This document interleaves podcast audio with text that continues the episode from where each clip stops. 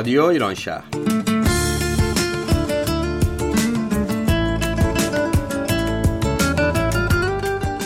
برنامه هفتگی از آمریکا. این هفته از شهر سیاتل.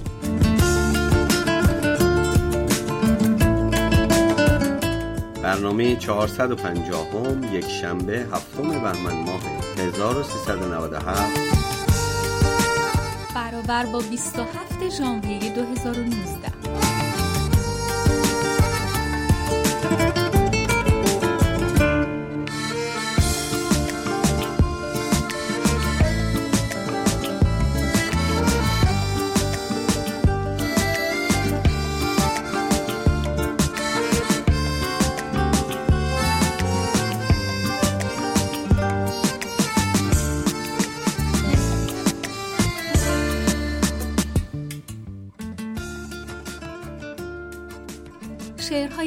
سپیدم مال خودم نیست. شعر خداست. من فقط منتظر می شوم زمستان از راه برسد تا خدا شعر تازه‌ای بنویسد روی کاغذ ابرها و سپس شعرهای کهنش را ریز ریز کند تا زمین پر شود از کاغذهای سپید. آنگاه کافیست به یکی از این دانه های خیس خیره شوم و از روی دست خدا شعر نو بنویسم. سلام به همه شنوندگان خوب برنامه رادیو ایران شهر. دوستان سلام. شعری رو که در اول برنامه شنیدید کاری بود از پوریا شیرانی. چه خبر از دنیای داغ فوتبال در این روزها؟ آره این روزها خبرهایی که در مورد فوتبال ایران هست و ایران هم خیلی خوب داره بازی می‌کنه رفتیم به نیمه نهایی.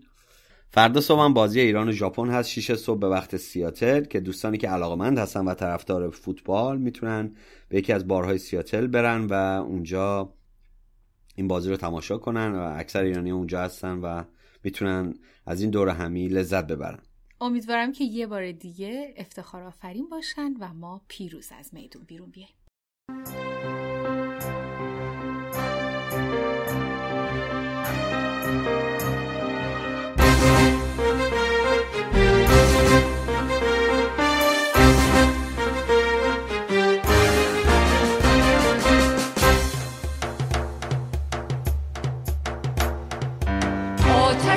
جشن زده شعله به دلها زده جنگ با هم برای پیروز دل جام زده. قصه آن ما رو راه فراز و نشید سنگ به سنگ شعله زد روشنی آغاز شده. زنده و جاوید با یاد وطن در دلم آتش سوزان شده. پیر مقانم بدار جرعی از مهر و دار آتش زرتشتی بهومن پاک شده.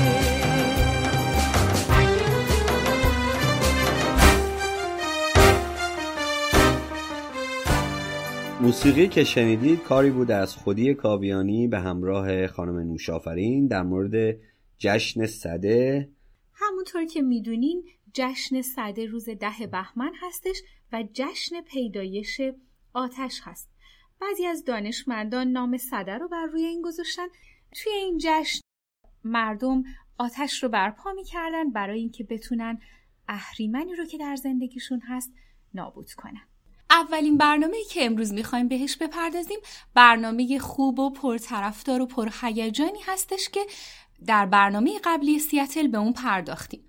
محشید عزیز برنامه برامون تهیه کرده بود که چطور طی اون می‌تونیم عادتهای خوبمون رو ایجاد و عادتهای بدمون رو ترک کنیم. می‌دونم که همه شما براتون این مهم بسیار ارزشمنده با شنیدن برنامه این بار بهتر و بهتر از قبل می‌تونین عادتهای خوب رو ایجاد کنین و به راحتی عادتهای بدتون رو ترک و کنار بگذارین.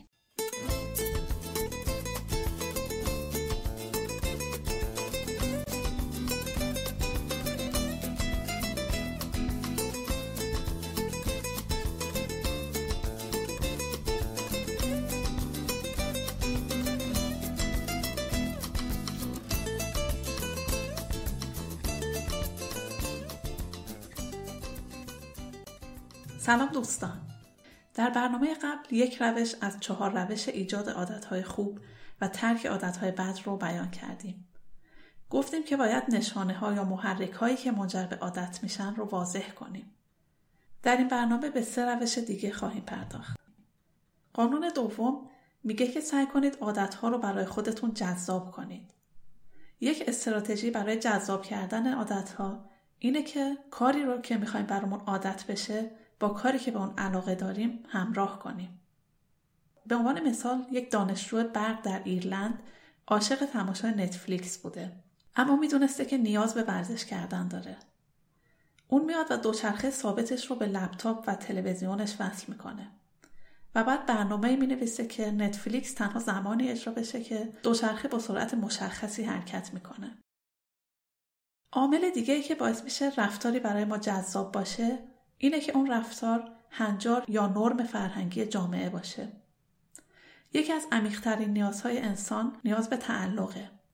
ما می‌خوایم که با دیگران ارتباط و اتصال داشته باشیم و احترام و تایید اطرافیانمون رو به دست بیاریم. ما معمولا عادتهای فرهنگمون رو بدون فکر کردن، پرسش کردن یا حتی به یاد داشتن تقلید می‌کنیم. یک راه موثر برای ساختن عادتهای خوب پیوستن به فرهنگیه که رفتار مطلوب ما هنجار اون جامعه محسوب میشه. وقتی که می‌بینیم آدم های دوروبرمون همون کاری رو انجام میدن که ما می‌خوایم انجام بدیم عادت ها برامون دستیافتنی تر میشن.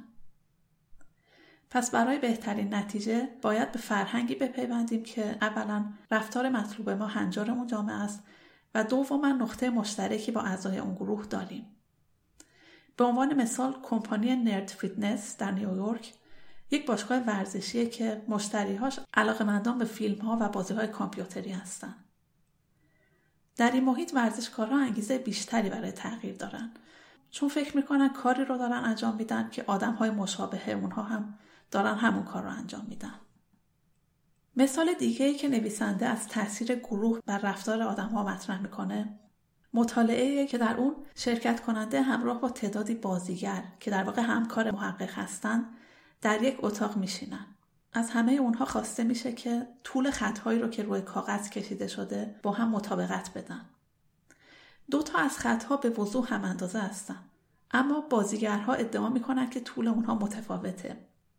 فرد مطالعه شونده در اکثر موارد نظرش رو مطابق با نظر اکثریت تغییر میده. هرچی که تعداد بازیگران بیشتر باشه احتمال این تبعیت هم بیشتره. بیشتر مواقع ما ترجیح میدیم که همرنگ جماعت باشیم تا اینکه به تنهایی خودمون پیروز بشیم.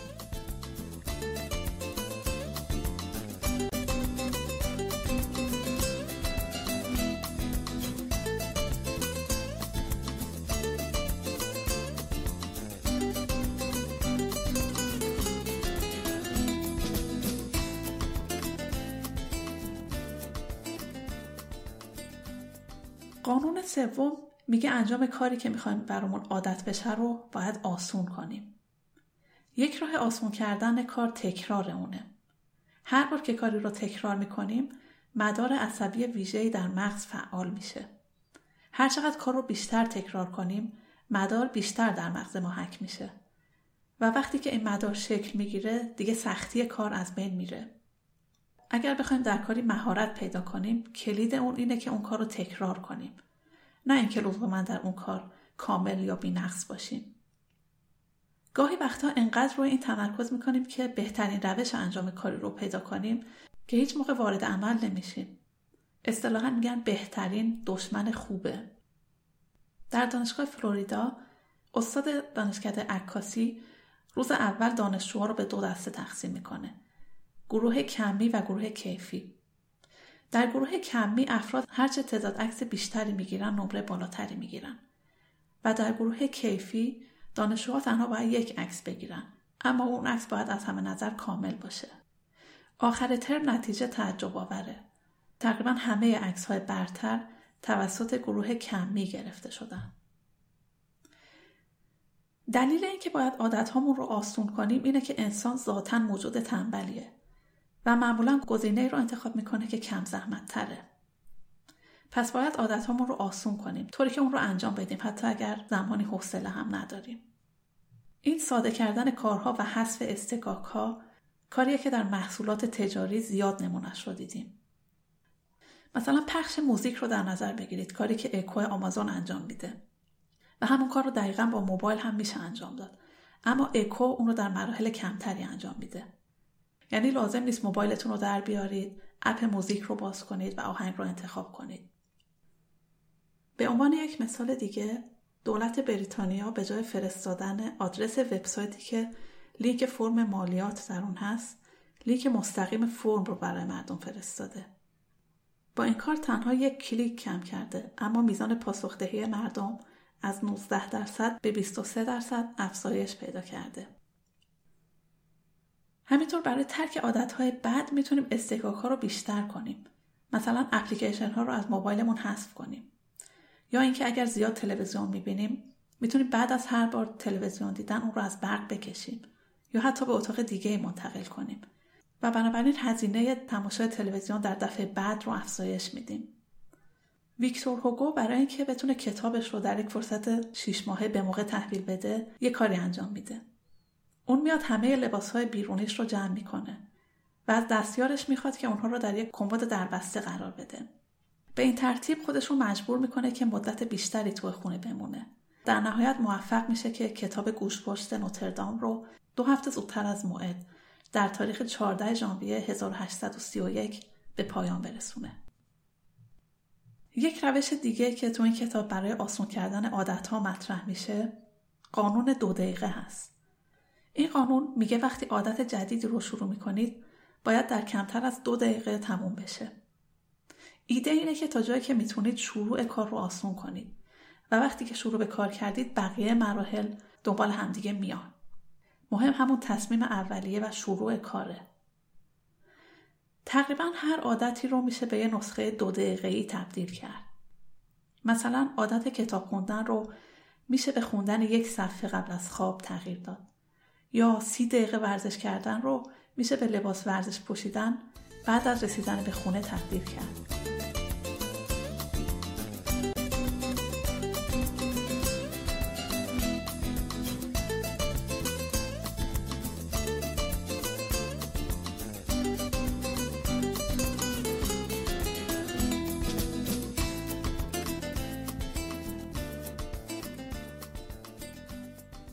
قانون چهارم و آخر میگه باید کاری رو که می‌خوایم به اون عادت کنیم رضایت بخش کنیم.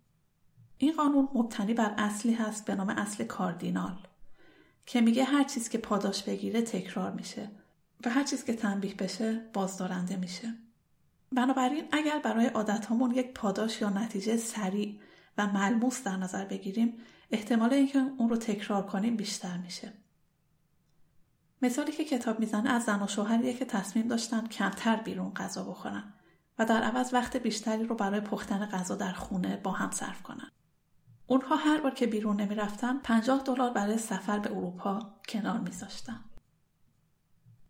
یک تکنیک دیگه که می‌تونیم برای تشویق خودمون و حفظ عادتهای خوب انجام بدیم اندازهگیری کارهاست.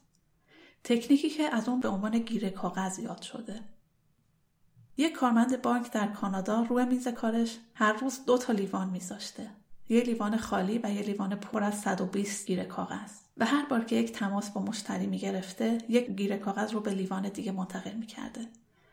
اون با این روش تونسته ظرف هشت ماه 5 میلیون دلار درآمدزایی کنه. این تکنیک نشانه قابل رویتی برای پیشرفت فراهم می‌کنه. روش های مختلفی می‌تونیم برای اندازه گیری داشته باشیم که ساده ترینش می‌تونه کشیدن خط در تقویم باشه هر بار که عادتی رو انجام میدیم. این پیگیری عادت ها باعث میشه که نسبت به خودمون هم صادق باشیم چون بیشتر ما فکر می‌کنیم که بهتر از واقعیت عمل کردیم. همینطور می‌تونه در روزهای سخت برامون مفید باشه که زحمتی رو که کشیدیم مرور کنیم و نخواهیم که زنجیره تلاشمون رو بشکنیم. در مقابل برای ترک عادتهای بد می‌تونیم جریمه در نظر بگیریم. توماس فرانک یک کارآفرین در شهر بولدر می‌خواد هر روز ساعت پنج و پنج و پنج دقیقه بیدار بشه. اون میاد توییتی رو به صورت اتوماتیک تنظیم می‌کنه که می‌نویسه ساعت 6 و ده دقیقه است و من هنوز خوابم چون تنبلم. به این توییت پاسخ بدید تا 5 دلار از طریق PayPal به حساب شما منتقل بشه. می‌تونیم به یک یا چند نفر کتبی یا شفاهی بگیم که یک تنبیهی برای ما در نظر بگیرن اگر عادتی رو انجام ندیم. مثل حالت قراردادیه که با آنها میبندیم. یا اینکه صرفا از اونها بخوایم که به کار ما نظارت کنن. در این صورت اگر عادت رو انجام ندیم هم به خودمون بدقولی کردیم و هم به اون نفر دیگه. یک بار دیگه خیلی سریع چهار قانون رو مرور کنیم. نشانه ها رو واضح کنیم و عادت ها رو جذاب، آسان و رضایت بخش.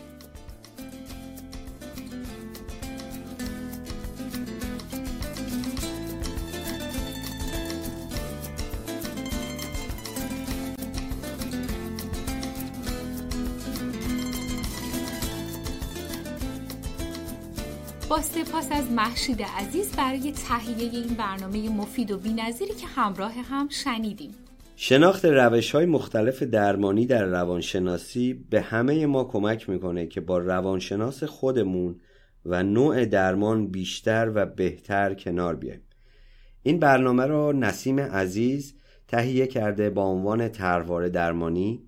نسیم عزیز دکترای روانشناسی بالینی داره و در این زمینه متخصص هستن و ما خیلی می‌تونیم از این برنامه استفاده کنیم و لذت ببریم. میریم و گوش میدیم.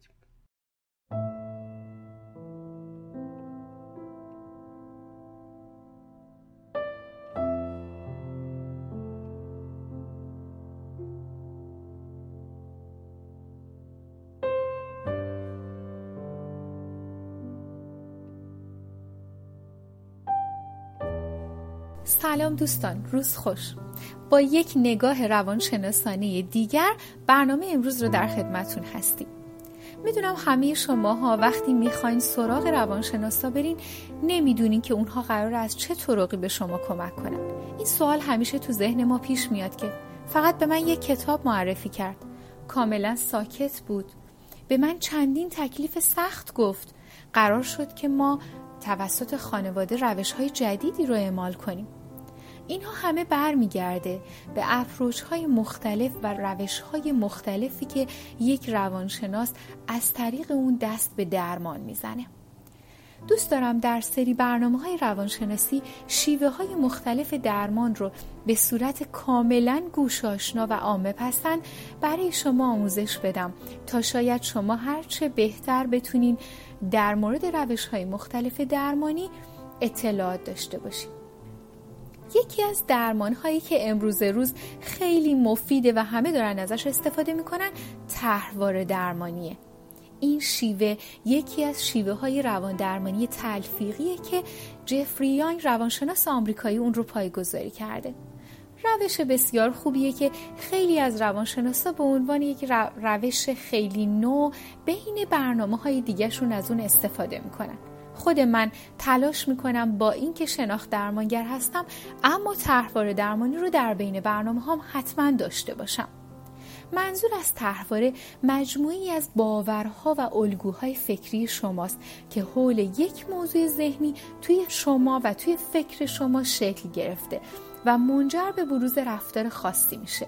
تو طرحواره درمانی طرحواره های ناسازگار اولیتون که تو زبان آمیانه ما بهش میگیم تله زندگی اینها گفته میشه و مورد توجه قرار می‌گیره.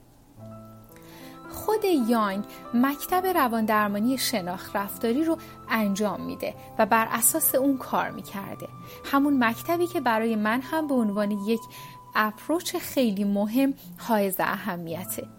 این درمان در مورد بخشی از مراجعه یانگ کارآمد نبوده و منجر به تغییر الگوهای شناختی و هیجانی ناکارآمد اونها و ایجاد رفتارهای کارآمد در اونها نمی شده بنابراین تصمیم گرفته که از این شیوه جدید استفاده کنه. من ترجیح میدم بیشتر گوشاشنا برای شما صحبت کنم تا آکادمیک. می‌خوام بهتون بگم بر اساس این نظریه در صورتی که شما یک یا چند از پنج نیاز هیجانی اصلیتون تو دوران کودکی به درستی تأمین نشده باشه طرحواره های ناسازگار اولیه در شما شکل می‌گیره. حالا بریم سر اون پنج نیاز دوران کودکی که ببینیم چی بوده که امروز که من بزرگ شدم آیا به درستی تأمین شده یا نشده؟ نیاز اول دلبستگی ایمن به دیگرانه. احساس امنیت، ثبات، محبت و پذیرش. دوستان این به این معنا نیست که دنیا حتما به ما محبت کرده باشه. گاهی اوقات بعضی مادرها در کودکانشون دلبستگی نایمن ایجاد می‌کنن و این متاسفانه خودش یک موزله. دلبستگی ایمن چیزی فرای دلبستگی که ما داریم بهش فکر می‌کنیم. منتها امروز فقط می‌خوایم به این نیازها برسیم.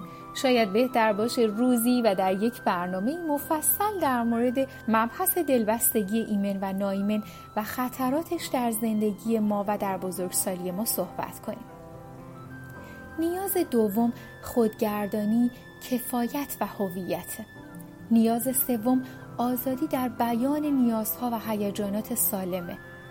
نیاز چهارم خود انگیختگی و تفریحه.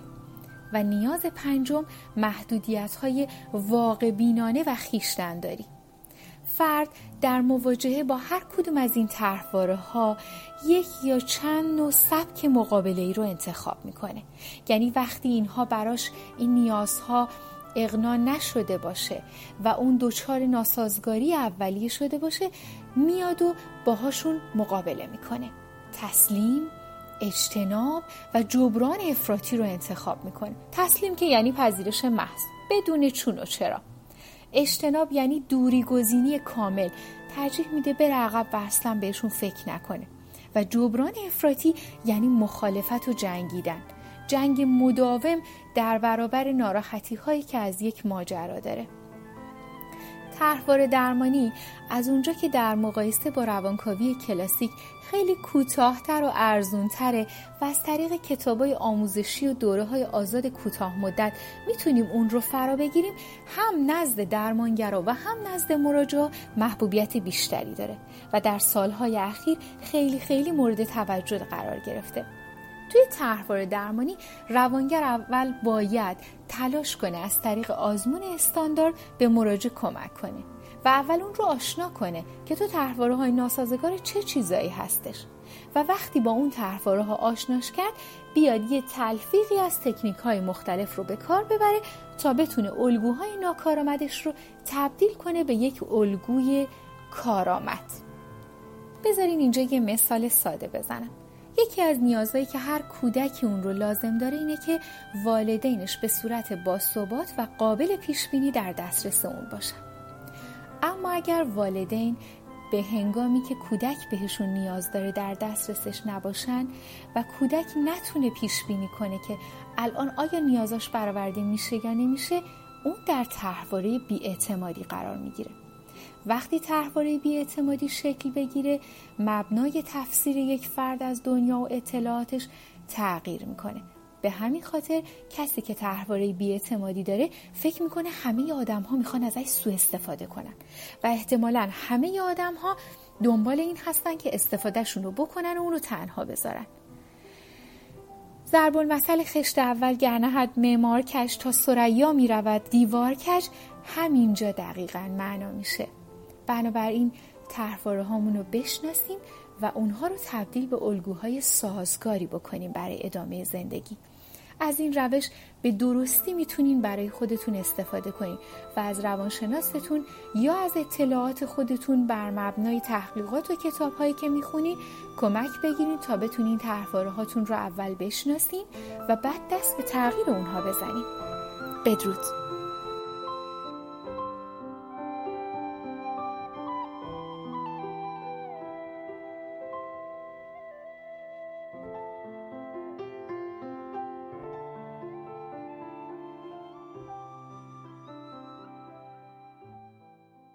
مرسی از نسیم عزیز بابت این برنامه کاربردی خیلی خوب. من که خودم خیلی استفاده بردم. برنامه بعدی چیه نسیم جان؟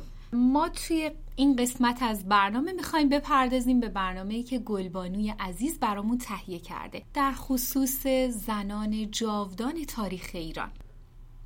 من سردم است و تمام رنگ های گرم دنیا را زنان دیگری شال گردن بافتن زنی ایستاده در سرما.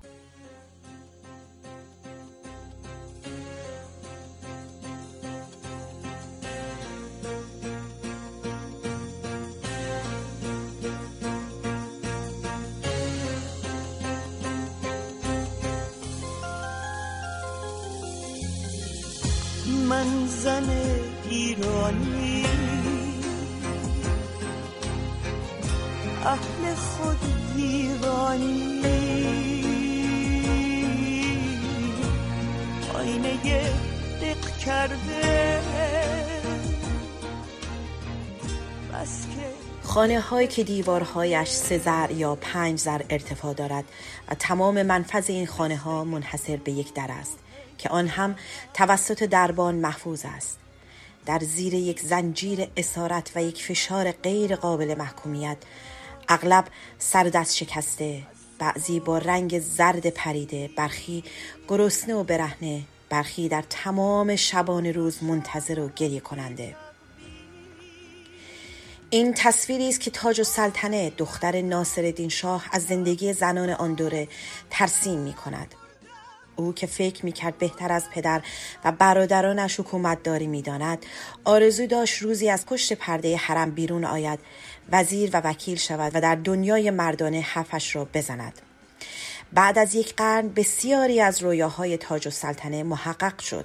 این آرزوها همچنان آرزو می ماند اگر زنان و مردان بسیاری برای به دست آوردنش عمر و جان خود را فدا نمی کردند. این مجموعه نگاهی است به زندگی ده زن نامدار از میان زنان قاجار تا انقلاب که از جامعه خود جلوتر بودند و نگاه جامعه را به زنان و نقش آنان را در جامعه تغییر دادند. از بی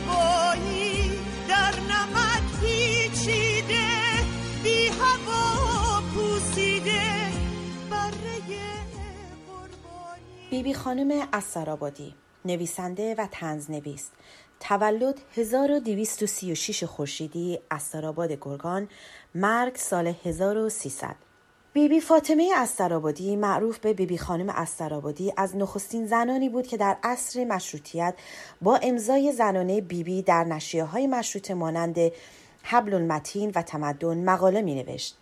خانم استرآبادی اولین مدرسه دخترانه تهران را با نام مدرسه دوشیزگان در سال 1285 شمسی همزمان با انقلاب مشروطه تأسیس کرد. با کودتا علیه مشروطه و به دنبال فضای بسته سیاسی برخی از افراد که مخالف تحصیل زنان بودند مدرسه را مرکز فساد خواندند و به آن حمله کردند او در تمام عمر به دنبال تربیت آموزش و تعلیم حقوق زنان ایران بود ملک تاج نجم السلطنه. اشرافی نیکوکار تولد 1232 خورشیدی مرگ 1311 خورشیدی. ملک تاج ملقب به نجم السلطنه یکی از دختران فیروز میرزا پسر عباس میرزای نایب السلطنه بود. منصور اتحادیه در کتاب زنانی که زیر مقنعه کلاهبرداری نمودند می نویسد تربیت کودکان خردسال و اداره امور مالی از او زنی مصمم فعال و پرجرأت ساخت. نامه های به جای مانده از او به برادرش عبدالحسین میرزا فرمانفرما نخست وزیر ایران بخشی از روابط اجتماعی و سیاسی دربار را آشکار می کند. منصور اتحادیه در کتابش می نویسد نگاه انتقادی او در پسرش محمد مصدق هم نفوذ کرده بود. هرچند نجم السلطنه مانند بسیاری دیگر از زنان همدورش زیر سایه مردان اطرافش بود اما با وجود زندگی سنتی و بسته سعی کرد از این قالب خارج شود. او سال 1307 شمسی تصمیم گرفت در ملکی که از شوهر سوم او به او رسیده بود بیمارستانی تأسیس کند. این بیمارستان به نام بیمارستان نجمیه در روز 15 آذر 1308 افتتاح شد. ستاره فرمان فرمایان خواهر نجم السلطنه هم از زنان مشهور و تاثیرگذار قاجار بود زنی که اولین مدرسه عالی مددکاری را در ایران تأسیس کرد. بیبی بی مریم بختیاری سردار بختیاری و حامی جنبش مشروطه تولد 1253 در اصفهان مرگ 1316 او از زنان تحصیل کرده زمان مشروطه بود که به حمایت از آزادی خواهان برخواست و حتی به تهران لشکرکشی کرد. به واسطه زندگی در ایل بختیاری و پدرش که خان ایل بود تیراندازی و سوارکاری را می‌دانست. می‌گویند اون از مشوقان اصلی برادرش علی قلی خان سردار اسعد برای فتح تهران بوده است. او در خاطراتش درباره دلایل اینکه زنان در جامعه عقب ماندهاند نوشته تمام بدبختی های ما از خود ما می باشد زیرا که نه علم داریم و نه حقوق خود را می دانیم. اگر ما هم بدانستیم که برای چه خلق شده ایم البته در اطراف حقوق خود جانفشانی ها می کردیم. گفته می شود که در دوران جنگ جهانی اول خانه او در اصفهان پناهگاهی بود برای فعالان سیاسی و فرهنگی مانند علی اکبر دهخدا، ملک و شعرهای بهار و در مقطعی در سال 1299 پناهگاهی برای محمد مصدق.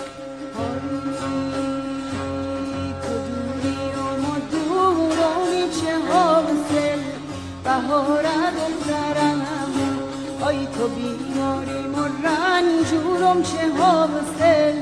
بهار دخترم آی تو در شهر غریب تنهای تنها.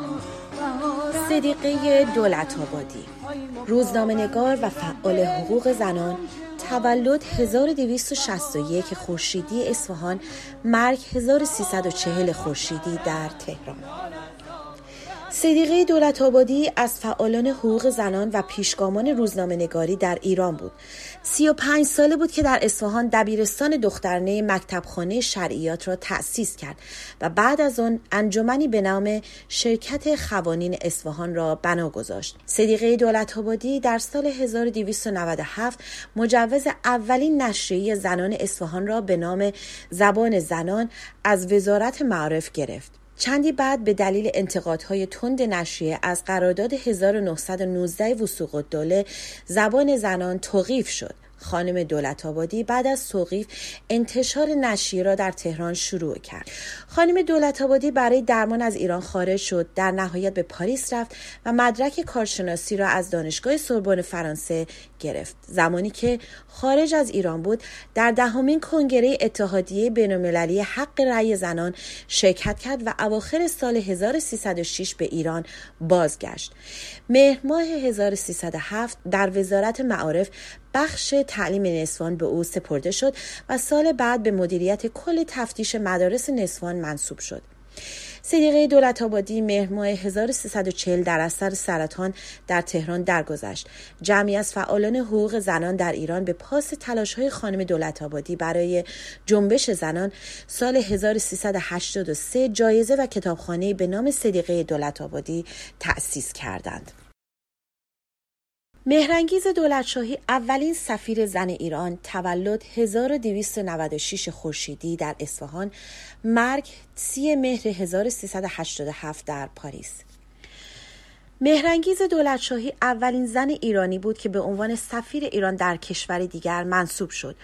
مادرش از اقوام صادق هدایت بود و پدرش از مشاوران رضاشاه برای تحصیل به آلمان رفت و با دکترای علوم اجتماعی به ایران بازگشت. سه دوره به عنوان نماینده کرمانشاه در مجلس شورای ملی حضور داشت در دوران نمایندگی از طراحان قانون حمایت خانواده بود که حق طلاق را برای زنان به رسمیت می شناخت و همچنین داشتن همسر دوم را مشروط به اجازه همسر اول می کرد. خانم دولتشاهی سال 1354 به عنوان اولین سفیر زن آزم سفارت ایران در دانمارک شد و تا زمان پیروزی انقلاب اسلامی به این مأموریت ادامه داد. فرخرو پارسا اولین وزیر زن ایران تولد اول فروردین 1301 اعدام در 18 اردیبهشت 1359 رو پارسا سال 1329 در رشته پزشکی از دانشگاه تهران فارغ تحصیل شد. اما به جای پزشکی ترجیح داد به فعالیت های فرهنگی و آموزشی ادامه دهد. او که سالها در دبیرستان های تهران درس داده و مدتی مدیر دبیرخانه دانشگاه ملی ایران بود سال 1347 اولین وزیر آموزش پرورش ایران در کابینه هویدا شد. قمرون بلوک وزیری خواننده تولد 1284 خورشیدی در قزوین مرگ 14 مرداد 1338 قمرالملوک وزیری با اسم اصلی قمر خانم سید حسین خان یک سال قبل از صدور فرمان مشروطیت در سال 1284 خورشیدی در قزوین به دنیا آمد. او اولین خواننده زن ایران در دوران معاصر بود که بدون هجاب کنسرت اجرا کرد. در نوجوانی در یکی از محافل خصوصی به درخواست مهمانان آوازی خواند که توجه مرتضاخان نیداوود نوازنده برجسته تار را جلب کرد فضای مردانه موسیقی آن دوران با قمرالملوک وزیری دگرگون شد. او که حدود 20 سال بیشتر نداشت در اولین کنسرت خود در گراند هتل خیابان لالزار تهران قاعده سنتی را به هم زد و سال 1303 در فضای مردانه موسیقی بدون حجاب در کنسرتش خواند. با گشایش رادیو در سال 1319 صدای قمرالملوک وزیری به گوش همه رسید. شاعران تصنیف ها و آوازهای قمر شاعران مشهوری چون علی اکبرخان شیدا میرزاده عشقی عارف قزوینی ایرج میرزا و ملک و شعرهای بهار بودند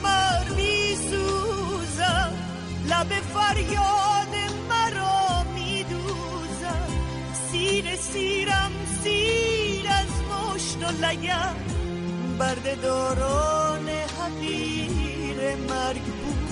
بر سر بازار عاشق می‌کشن خواب مخمل را بر هم می‌زنن این کنیزکان خواهر خب گفتاری بود که از سایت بیتوته برداشت کردم که درباره تنی از زنان ایرانی در دو دهه اخیر از دوره قاجار تا قبل از انقلاب نوشته شده بود که مسلما در تاریخ ایران فقط به این تعداد محدود نمی شود. زنانی که بینام و نشان آمدند و رفتند. بخشی یا تمامی عمر خود را وقف اصلاح و بهبود این آب و خاک کردند. یادشان گرامی و راهشان ادامه دار. مرسی از گلبانوی عزیز با این برنامه تاریخی قشنگ. خب بریم بپردازیم به خبرهایی از دنیای علم با برنامه جذاب و خوب نازنین.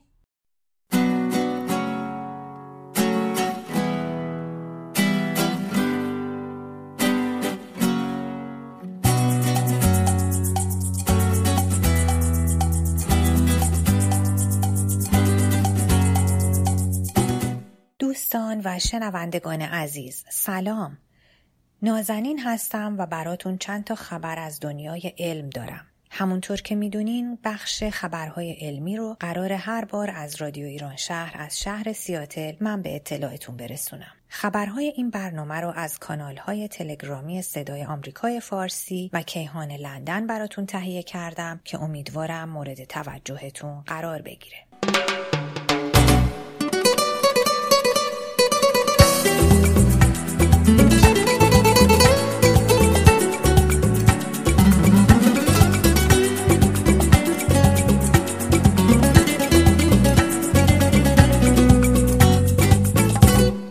تولید گوشت مصنوعی محققان دانشگاهی به تازگی در آزمایشگاه گوشت پرورشی با مزه و بوی گوشت طبیعی گاو تولید کردهاند. این گوشت از سلول هایی که از گاو گرفته و در درجه حرارتی مشابه داخل بدن گاو رشد داده شده تولید شده است. خانم پروفسور لونبرگ این شیوه تولید گوشت از سلول های گاوی را با تقلید از شیوه بافت ماهیچه برای پیوند به بدن انسان ابداع کرده است. او می‌گوید در پیوند ماهیچه به بدن بافتی از بدن را می‌گیرند و در آزمایشگاه رشد می‌دهند تا به شکل ماهیچه در بدن پیوند زده شود. ما با در نظر گرفتن این تکنولوژی تصمیم گرفتیم از سلول های گاو این بافت گوشتی را که واقعا قابل خوردن است تولید کنیم. این گوشت در حال حاضر فقط 3 میلیمتر زخامت دارد و برای تولید استیکی به اندازه بزرگ و با قیمت مناسب راهی طولانی در پیش است. ولی پیشرفت این شیوه می تواند روزی پاسخگوی مشکل تولید گوشت بدون تولید گازهای گلخانه‌ای باشد.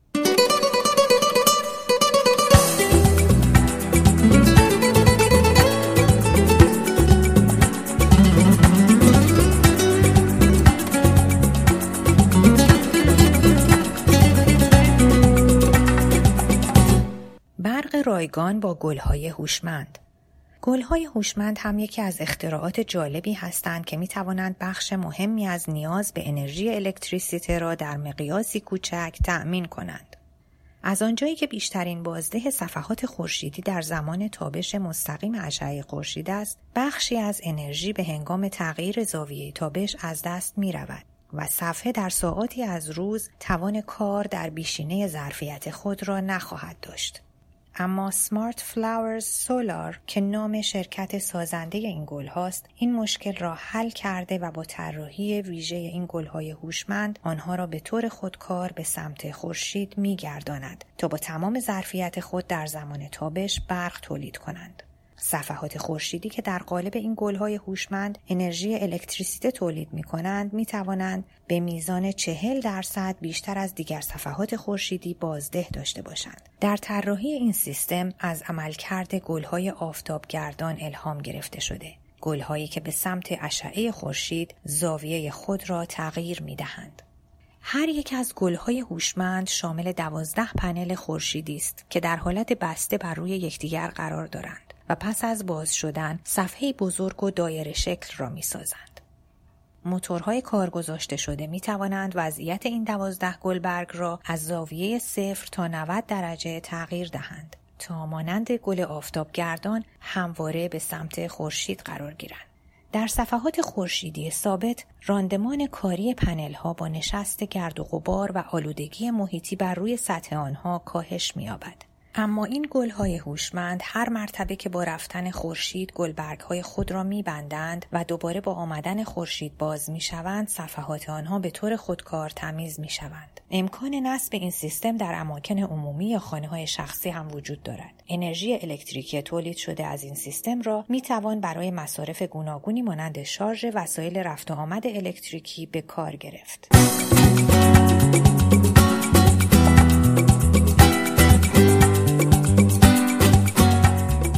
بانوی پژوهشگر ایرانی برنده جایزه علوم هسته‌ای و پلاسمای IEEE شد. خانم دکتر نگار امیدواری محقق ایرانی دانشگاه صنعتی مونیخ جایزه سالانه علوم هسته‌ای و پلاسمای مؤسسه مهندسان برق و الکترونیک ایالات متحده آمریکا را در تاریخ 15 ژانویه 2019 میلادی دریافت کرد. ایشان از سال 2014 در تحقیقات رساله خود بر توسعه و مشخصه یابی یک سیستم با وضوح بالای توموگرافی پوزیترون امیشن PET حیوانات کوچک روی یک اسکنر MRI متمرکز شده بود.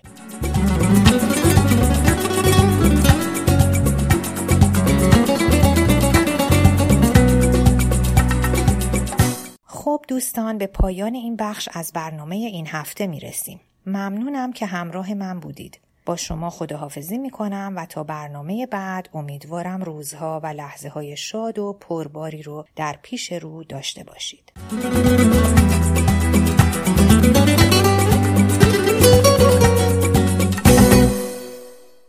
خب این هم برنامه ها و خبرهای علمی از اینجا بپردازیم به برنامه ها و خبرهایی که در هفته های آینده در شهر سیاتل اتفاق میافته. برنامه داکیونایت رو داریم که پیرامون سازمان خیریه محک در ایران هست که در 6 فوریه قراره که اجرا بشه. پارتی رادیو جوان رو داریم 17 فوریه که اطلاعات تکمیلی دوستان می‌تونن از صفحه سیاتل رادیو ایران شهر پیدا کنن. برنامه فستیوال دانشگاه واشنگتن رو داریم که پیرامون نمایش فرهنگ ها هست در تاریخ دو فوریه. در این برنامه گروه کر ایرانیان سیاتل اجرا خواهند داشت و برای این برنامه بایستی که بیلی تهیه بشه. گروه کور و رقص کودکان و نوجوانان سیاتل در کتابخانه بلویو 3 فوریه تمرین دارن. کودکان 10 تا 15 سال می‌تونن اونجا برن و ثبت نام کنن. و در آخر برنامه شاهنامه خانی افشین سپهری رو داریم که در 8 مارچ در دانشگاه واشنگتن از ساعت 7 تا 9 شب در ساختمان فیزیک برگزار میشه. برای اطلاعات بیشتر از کلیه خبرهایی که امروز خدمتون اعلام کردیم به صفحه سیاتل رادیو ایران شهر مراجعه کنید. برنامه های ما رو می‌تونین از روی وبسایت ما به آدرس www.radioiranshahr.org یا تلگرام ما به آدرس رادیو آندرسکور ایران شهر و همچنین از طریق اپلیکیشن های مخصوص پادکست بشنوید. خب به پایان برنامه این هفته رسیدیم. ممنونیم که تا این لحظه شنونده برنامه ما بودید خوشحال میشیم که رادیو ما رو به دوستانتون هم معرفی کنید ما علاقه مندیم تا از نظرات شما در مورد برنامه همون آگاه بشیم. شما می‌تونید در فیسبوک و اینستاگرام هر دو به آدرس رادیو دات ایران شهر ما رو دنبال کنید و برامون کامنت بذارید یا به آدرس info رادیو برامون ایمیل بفرستید. یک شنبه آینده همکاران ما از لس آنجلس و اورنج کانتی برای شما برنامه خواهند داشت. همکاران این برنامه برنامه سازها نسیم محشید نازنین گلبانو و کارگردان این برنامه ندا دستیار کارگردان محشید و مجری ها من نسیم. و من هم کیارش هستم. ممنونیم که شنونده برنامه ما بودیم بدرود.